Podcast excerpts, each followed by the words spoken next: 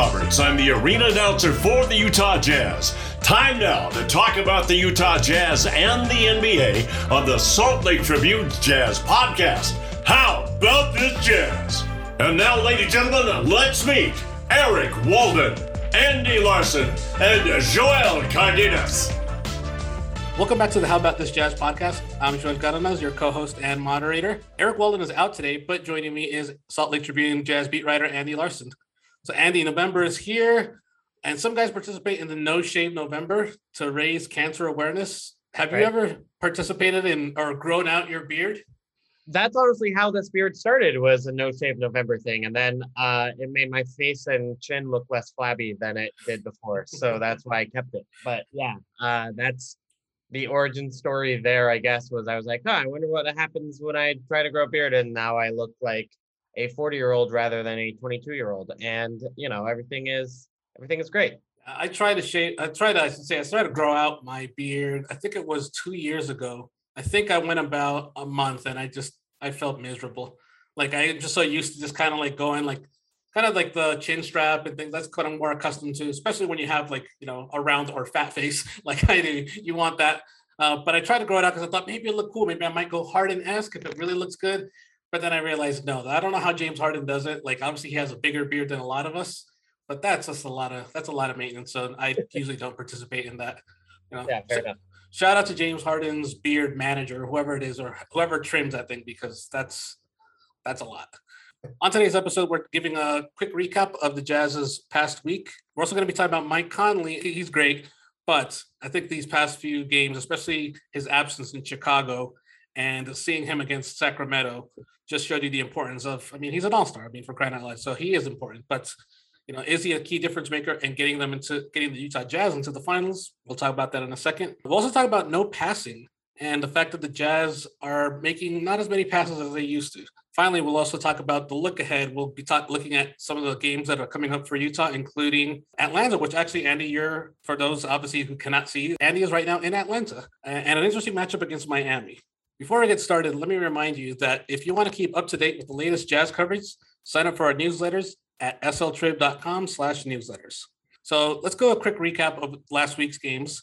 Jazz started off their first road trip, their first real road trip. I know they went to Sacramento previously, but their first uh, longer, extended road trip, if you will, of the season. Three game road trip. Uh, they started off with 122 91 win over the Rockets down in Houston. Bogey led the way with 19 points. Utah suffered its first loss of the season in Chicago as DeMar DeRozan led the Bulls to a 107 99 win over the Jazz. Mitchell had 30 points. He went nine of 27 field goals. But Utah bounced back the next night against the defending champs, beating the Bucks 107-95 in a really impressive performance. And lastly, the Jazz returned home and defeated the Sacramento Kings on Tuesday, 119-113 in what I thought was a very entertaining game. Uh, that was that was a lot of fun. You know, it was fun to see the Jazz go up and down the court. I think Andy, you mentioned a triple team to see Donovan Mitchell be more animated, really, you know, than we usually see him and playing off the crowd. That was great to see. Yeah, you know, it's funny because that was all Donovan did his rookie and second year, right? Like that was just Donovan playing off the crowd as much as he could. And really, you know, I think even in years three and four, he did sometimes. He really was kind of morose during the playoff run last year. And I think a lot of it was uh, the pressure of the moment. And then just like that, he was in physical pain. Like I think he was trying to like grit through that rather than, and didn't have like the mental energy to kind of get into arguments with you know the opposing crowd members like he did in away games or two years ago or you know try to pump the crowd up at certain moments or show excitement it was just always like how can i get to the next play and, and survive right so it's fun to see kind of like donovan having fun again and, and you know i think that's one what made one of donovan one of the league's most marketable stars at the beginning of his career was kind of that connection and that joy that he played with and when he plays with that i think it's you know it is it just makes it more fun to watch when it's clear that the the players on the floor are having fun out there themselves. And Donovan was definitely having fun last night. What do you think as far as with the with the road trip? I mean, the Rockets game. They're the Rockets. All the respect, they're the Rockets. They're going to be in the lottery next spring. But I want to get to the two games, the two those Saturday Sunday games. So, what was for you really more? I guess what stood out to you more, the loss against the Bulls and the way that they lost, having DeRozan kind of go off like that, or the impressiveness of they bounced back the next night in Milwaukee against given they were you know the Bucks are a little bit shorthanded, but still beating the champs.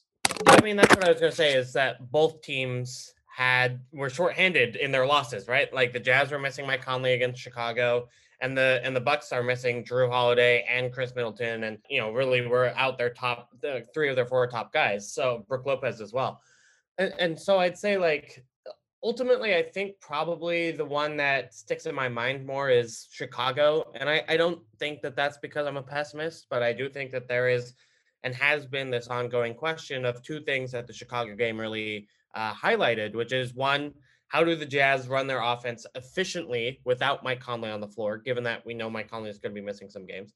And, and, and two, can the Jazz guard good guards? Can the Jazz guard a, a attack that features Zach LaVine and DeMar DeRozan? Or, you know, you can go down the Western Conference as well and come up with all these teams with two really good scoring guards, whether that's, you know, Portland or, or you know, I, I mean, Denver Phoenix.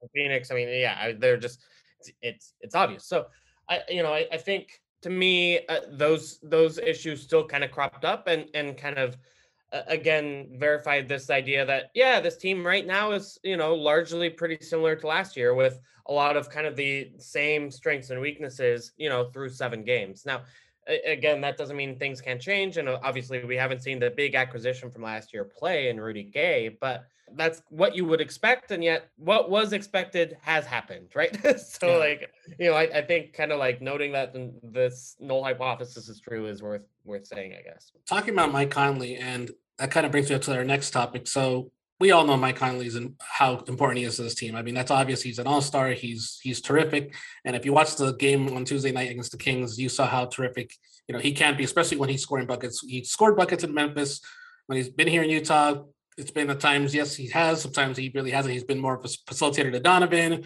to Rudy, or just kicking it out, whether it's to to Joe Ingles or to Bojan. But you know, against the Kings, he what do you have? Thirty points, uh, something yeah. around thirty points. He was terrific, hitting hitting big threes. But as you said just a little bit ago, there's going to be times where he sits. Like hopefully it's not injury. Hopefully it's just more of load management, which brings the topic of load management. So you know, with the Jazz and having Conley out, it kind of forces, or I should maybe even just take out the kind, it forces Donovan Mitchell to play points, uh, which will maybe what bring in Clarkson to play the two, or switch things up and bring in Ingles. And if you see Donovan play, you know, obviously he, he could be terrific, but at times, you know, he, he could be sloppy at times when he's trying to, you know, yeah, he could be at times sloppy. I'm not trying to diss him, I'm not yeah. trying to that, no, but there are moments it's true. We can we can diss Donovan. There are times when he is sloppy when he is point guard. Yeah, I, I, I would say. Go, go ahead. Oh no, I was just gonna say. So, how do you see? Because Conley and, and look, we we want Conley to be. You know, he's a, he's an older player. Want him to be healthy for playoff time for sure. I'm sure Quinn Snyder will probably come up with something that okay, let's give him more rest time, like we saw with Chicago. So, how do you see this team, Andy, just kind of get it all together when it comes to when he's out? I mean, it feels like for Donovan, okay, that's more responsibility, that's more playmaking. Is that too much on Donovan? Is that a case where okay, Quinn needs to change things up? How do you see it? So, a couple things. I, I think in Donovan's career, obviously he's played this point guard role at, at, in the past when Ricky Rubio was out, and then obviously when Mike was.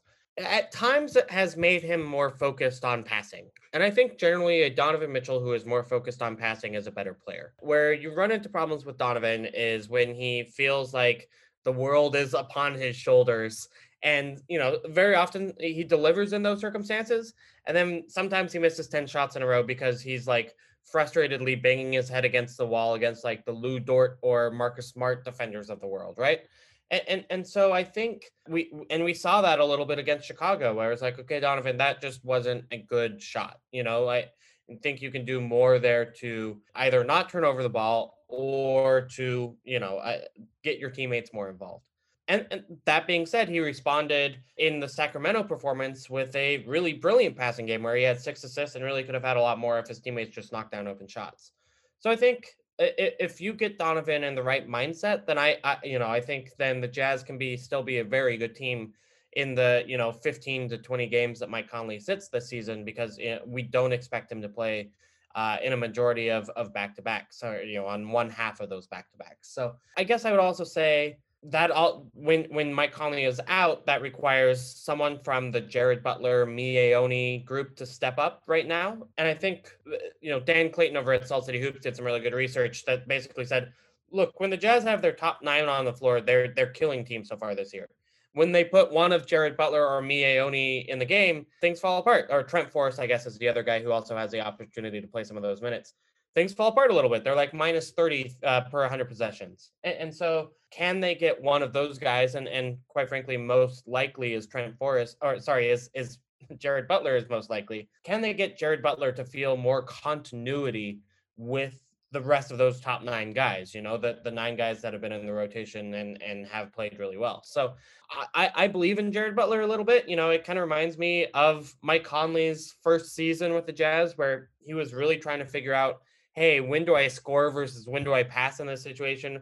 How often do I just float in the corner and knock down shots versus how much do I really take over the situation and really own it? And, you know, I think Jared can figure that out over the course of the season, but I don't think it's going to be an immediate kind of thing. I, I, you know, I am a believer in Jared Butler's potential, as we talked about, but like, yeah, it's you know that is just tricky for him to figure out. And he as as he said, I think we asked him about it in this press conference, and he said hard the word hard seven times in his answer. Like it's just like this is hard to do. You know, it's hard to it's hard for me to figure this out, et cetera, et cetera. So I, I think there are some real questions about how the Jazz will play without Mike Conley. He uh, is basically the the lubricant in the machine for the Jazz but I do think that there are a couple potential outs that make it that it will be okay. Just a quick follow up when it comes to uh, load management. Now that I mean, I, I, know it's only been two weeks, but Hassan Whiteside has looked pretty good, at, you know, as far as just overall with, with, the team and bringing in that extra toughness. And even in Sacramento, I, I, I just love that that kind of that spiciness that he brings into because that game was spicy for sure. Do you think that him emerging as you know, okay, he's he's surprising here. He's obviously not this he's not going to get you the, the same thing that Rudy Gobert gives you every night. But do you think it gives Quinn a little bit more of a okay? Maybe I could sit down Rudy later in the season. Uh, it's obviously early on, but maybe like we get to March, you know, right before the playoffs, maybe gives him more of a reason to sit Rudy for a game or two.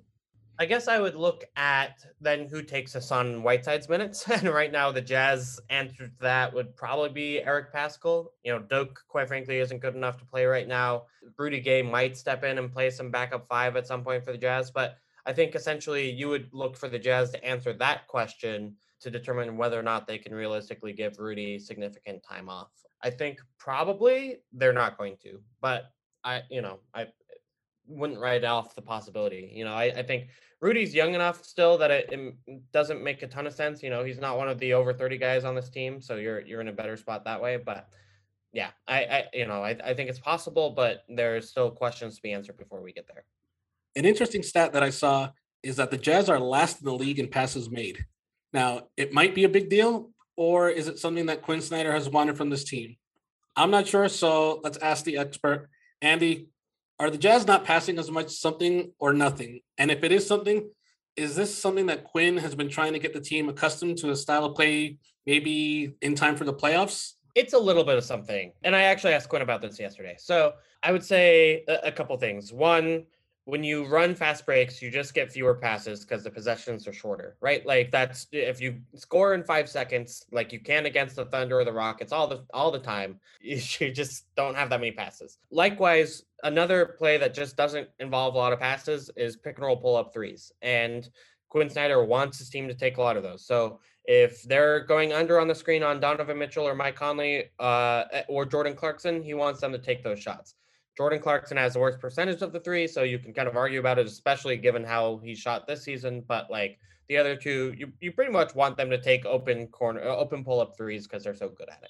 And yeah, those are like zero pass possessions, right? Or maybe the one inbound pass. So like you're not getting a ton of passes per game. I do think that there are opportunities for the Jazz to pass more. Uh, you know, I think that Jordan Clarkson has dribbled the air out of the ball a few times. Certainly, I think Donovan Mitchell certainly has. I think even Mike Conley is looking for that pull up shot more than he did in seasons past. And so, yeah, you do kind of have a my turn, your turn feel at times to this offense. And I think that's something that Quinn would like to eliminate On the other hand, you don't want them overpassing. So, like, if you tell this story to Joe Ingles or Royce O'Neale, then they're going to pass up 10 open threes in the next game. And we're going to, like, be very, very upset. We're going to, you know, Quinn is going to, like, scream at them and pull his hair out. So, I, I, I think ultimately it's largely reflective of the Jazz's style of play and and it, as such is not a problem but it is revealing of a couple of things that I think could use some tweaking you know using the threat of Donovan to open up shots from Mike passing to Rudy Gobert more quite frankly in the post needs to happen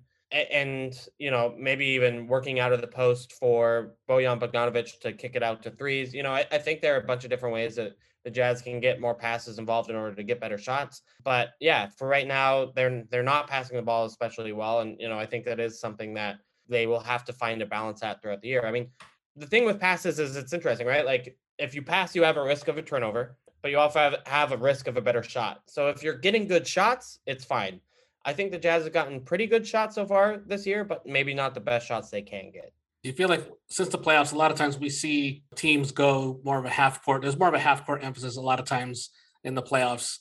Do you feel like the more or less passing? Do you think by then? I guess uh, my question is by the time we get to what April, it's going to be something that Quinn Snyder has already. I don't want to say figured out, but he's had his team figure out what is best for. Let's say even teams that's you know are play better at times in the half court, whether that is somebody like the Nuggets um, somebody, I mean, Phoenix can definitely do both as far as run, but then also they have that big presence uh, there with Ayton. You know, we'll see with the Lakers if they decide to post up AD more, et cetera. What do you think?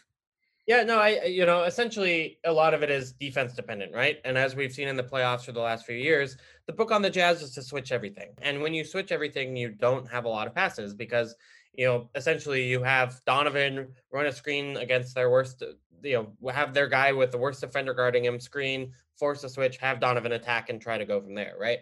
Um, which is not like a pick and roll heavy style of. Uh, it's not you, you just aren't getting a lot of ball movement in that way because all that takes time and takes a lot of dribbles. So I, I, I, I you know, Quinn did not mention that as a reason why the passes are down. You know, he did not say, "Hey, we're prepping for the playoffs here." He did say, "Hey, defenses have played us a little bit differently this year."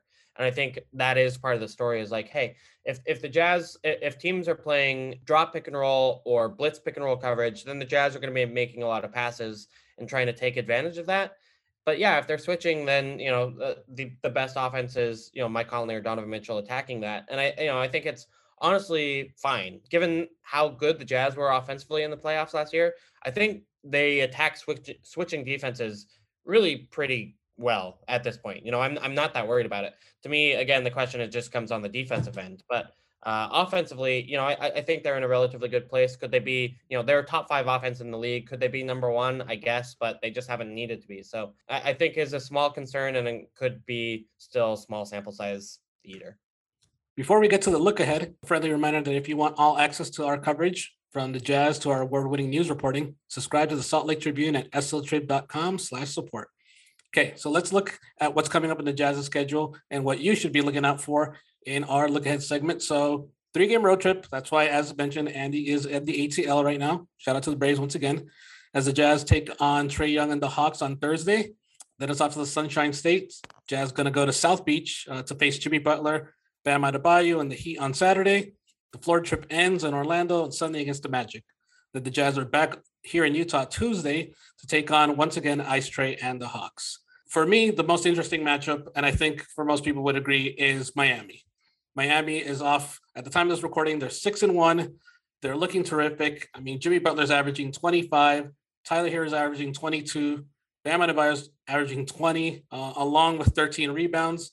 Kyle Lowry, he's averaging 10. Uh, he's getting what 7.5 assists. And the Heat, yeah, they're rolling. They're looking good. And for me, I've always thought of the Heat as you know that second tier in that second tier of the Eastern Conference. You know, you have Milwaukee, you have Brooklyn, have Philly there. I mean, depending on what happens with Ben Simmons and everything, who knows? Maybe they're still in that upper tier. If not, they just fall down. But in that second tier with let's say Atlanta, New York, we'll see how Chicago ends up as far as the regular season if they're in that second tier. But it feels like Miami is now becoming the best of that second tier, if not moving up to that first tier of the Eastern Conference. When it comes to that matchup on Saturday with Miami, Andy, what are some of the things that you're looking out for the Jazz matchup to matchup? Is it an individual matchup or is it just the style of play battling each other out? Yeah, I mean, to me, I, I think Miami showed two seasons ago that they have the ceiling of being, you know, one of the best, if not the best team in the Eastern Conference, right? They made the NBA Finals, and I think I, I I'm not a huge believer in in them like this season as as that. I think essentially Jimmy Butler got tired last year. I kind of expect him to get tired at the end of this season again with a shorter offseason. Kyle Lowry's played well, and I you know, I think that's what you should expect, essentially expect from him. I think Tyler Herro has been like a six man of the year candidate so far, and yet is also not going to score 22 points a game. Bam Adebayo is really good, and that's probably what he is, right? So I think I think they really could be like a three or four seed in the East. I'm not sure if I'm buying them as like finals contenders this year, but I, I do think that this is a really interesting uh, matchup for the Jazz because a Spo coaches them so well. They've always played this pretty aggressive style of defense, and and the Jazz have been pretty good at attacking that. Do they go more drop with Bam Adebayo and and force them to attack that way, or how does Erik Spoelstra kind of deal with the offensive problems that the Jazz present?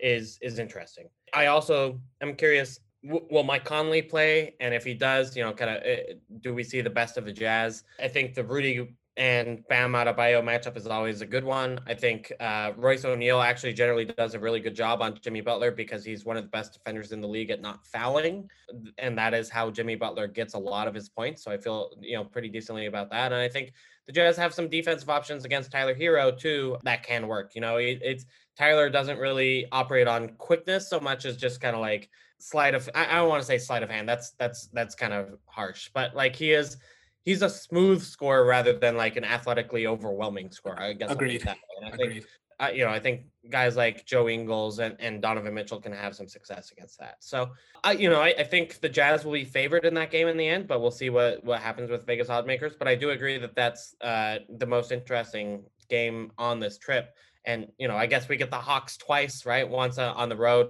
wants at home. But guarding Trey Trae Young is going to be a challenge, obviously. But he's had a little bit of an interesting start this season with the foul changes and and some of his maybe pet moves being taken away. And yeah, I, I you know I I think this is a there are two games against some two good teams in, on this road trip and and how the Jazz kind of respond to that and this to me is, you know, I think two of their three toughest tests. I think both of these teams are better than the injured Milwaukee Bucks. So how the Jazz play on the road against those teams and, you know, a, a part of the schedule with a lot of games and a lot of travel is going to be interesting.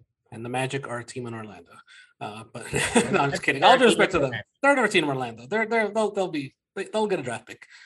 All right. Before we go, I do have a buzzard beat here. That's what I'm going to call it. So a last little call it quick hit, if you will. Okay. So today we're talking essentials. And by what I mean by essentials, I mean stuff you can't live without. So recently, Donovan Mitchell sat down with GQ and he told them the 10 things he can't live without. So okay. among them were gummy bears, Uno cards, a tablet, an Xbox controller, and a Mets hat. Those are just some of them. It's, it's on YouTube if you want to go find the rest of them. So, and a fun fact during the interview, Mitchell said that The Office was his favorite TV show. Yep. So, yep. So, in my opinion, good show. But sorry, Donovan, Parks and Rec is a little bit better, and the oh. Mets stink. Go Yankees. Anyway, that's just my opinion. I'm more of a Parks and Rec person. But Andy, inspired by this interview, I was thinking, besides a laptop and your phone, which are essentials for any road trip, and especially work road trip, what are three? Let's just go with three. What are three essentials you take with you when you go on the road covering the Jazz? All right, so I got this great backpack here filled Ooh. with all sorts of goodies. And wow. what it means is that I'm never bored or disinterested on the road. You know, I do a lot of like going to museums, going to whatever kind of the local interesting thing is on all the road. Nice. So I, I am not spending like a whole lot of time in my hotel room, but when I do, I you know I, I don't want to just be sitting here watching hotel TV. I want to be living my own life. So nice. I've got we can uh, open up the open up the backpack. We've got a Nintendo Switch here. Ah, with, nice. Uh, the very many of the the best games that Nintendo has to offer. Um, I've I've probably spent too much money on Nintendo Switch games over the last years. honestly, I play them. Hey, need it on the road. I've got my Kindle, obviously, for for reading reading the books. Yeah. Uh, some W. Somerset Maugham action is the latest book I've been reading. All right. Great, great author.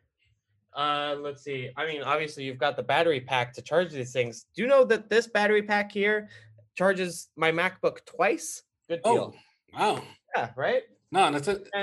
Uh, I got a gift from my brother for Christmas last year, and I've loved it.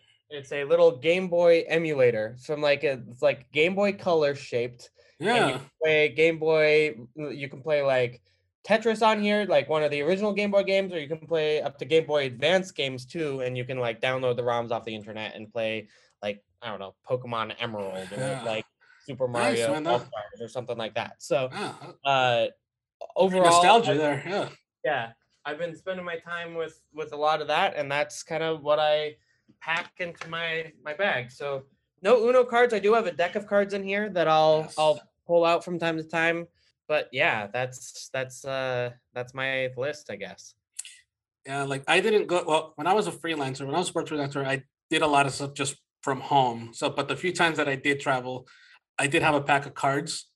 Even if I would just be playing by myself at the airport or something like I was just like, yeah, it's like I think that like phone, laptop, those are obviously essentials, but I gotta admit, I was one of those people that sometimes would get bored and I would just be watching hotel TV. But I should have Yeah. packed more stuff. No i i, I don't know. Hotel tv is bad. Like uh, I, like I, I mean if if i'm going that way i'm going back to my phone and like playing either internet chess or uh sudoku on yeah so um or one final shout out is the football manager uh game on both pc and mac and i guess iphone as well so uh yeah anyway i i, I keep my time busy with all sorts of uh i don't know games let, let me ask you this. So you said you like to go to museums, but what city is is the best to go to for a museum? Chicago, New York, DC? Ooh, yeah. Yeah, I mean, I would say for museums, it's DC, um, because you know, obviously, all the Smithsonian museums for free is incredible. Uh, you know, second place New York, I think is fair. I think third place probably Chicago. Yeah, I you know what I found is that you can essentially find like an interesting museum everywhere. So like Milwaukee is a small market, obviously, right? But they have the National Bobblehead Museum there, and for five bucks you can walk in and see thousands of bobbleheads, and you know, from the ones you'd expect to the ones you would not expect of like, you know, a Ruth Bader Ginsburg bobblehead or something like that. So Rest in peace. yeah, you know, I I, I think um, it's it, yeah. I I try to you know I go on TripAdvisor for all the different cities I go to and try to find the best thing. Um, you know, tomorrow between shoot around and the game, uh, I'll I'll probably go to the College Football Hall of Fame here in Atlanta. oh, and nice. yeah so um yeah it's it, i always try to make it interesting and if i ever start watching hotel tv then i'll know it's time to quit and uh you know give this job to someone who appreciates it more Well, hopefully, hopefully that TV screen behind you then stays off then, because we want you to do this for a long time. Always a blast talking hoops, Andy. And remember, listener, to subscribe to the How About This Jazz podcast if you haven't already. If you have, thank you so much. And remember, let your friends know. We obviously do this pod every week, either you know on the road as Andy is, or from home like I am myself. We're always going to be informing you with the latest on the Jazz, giving you our takes on things. We'll be having guests soon as well, special episodes coming up, and more. You can find us on social media. I'm at Joel Cardenas. and i'm at andy b larsen Until next time, we'll talk to you later. Love you eric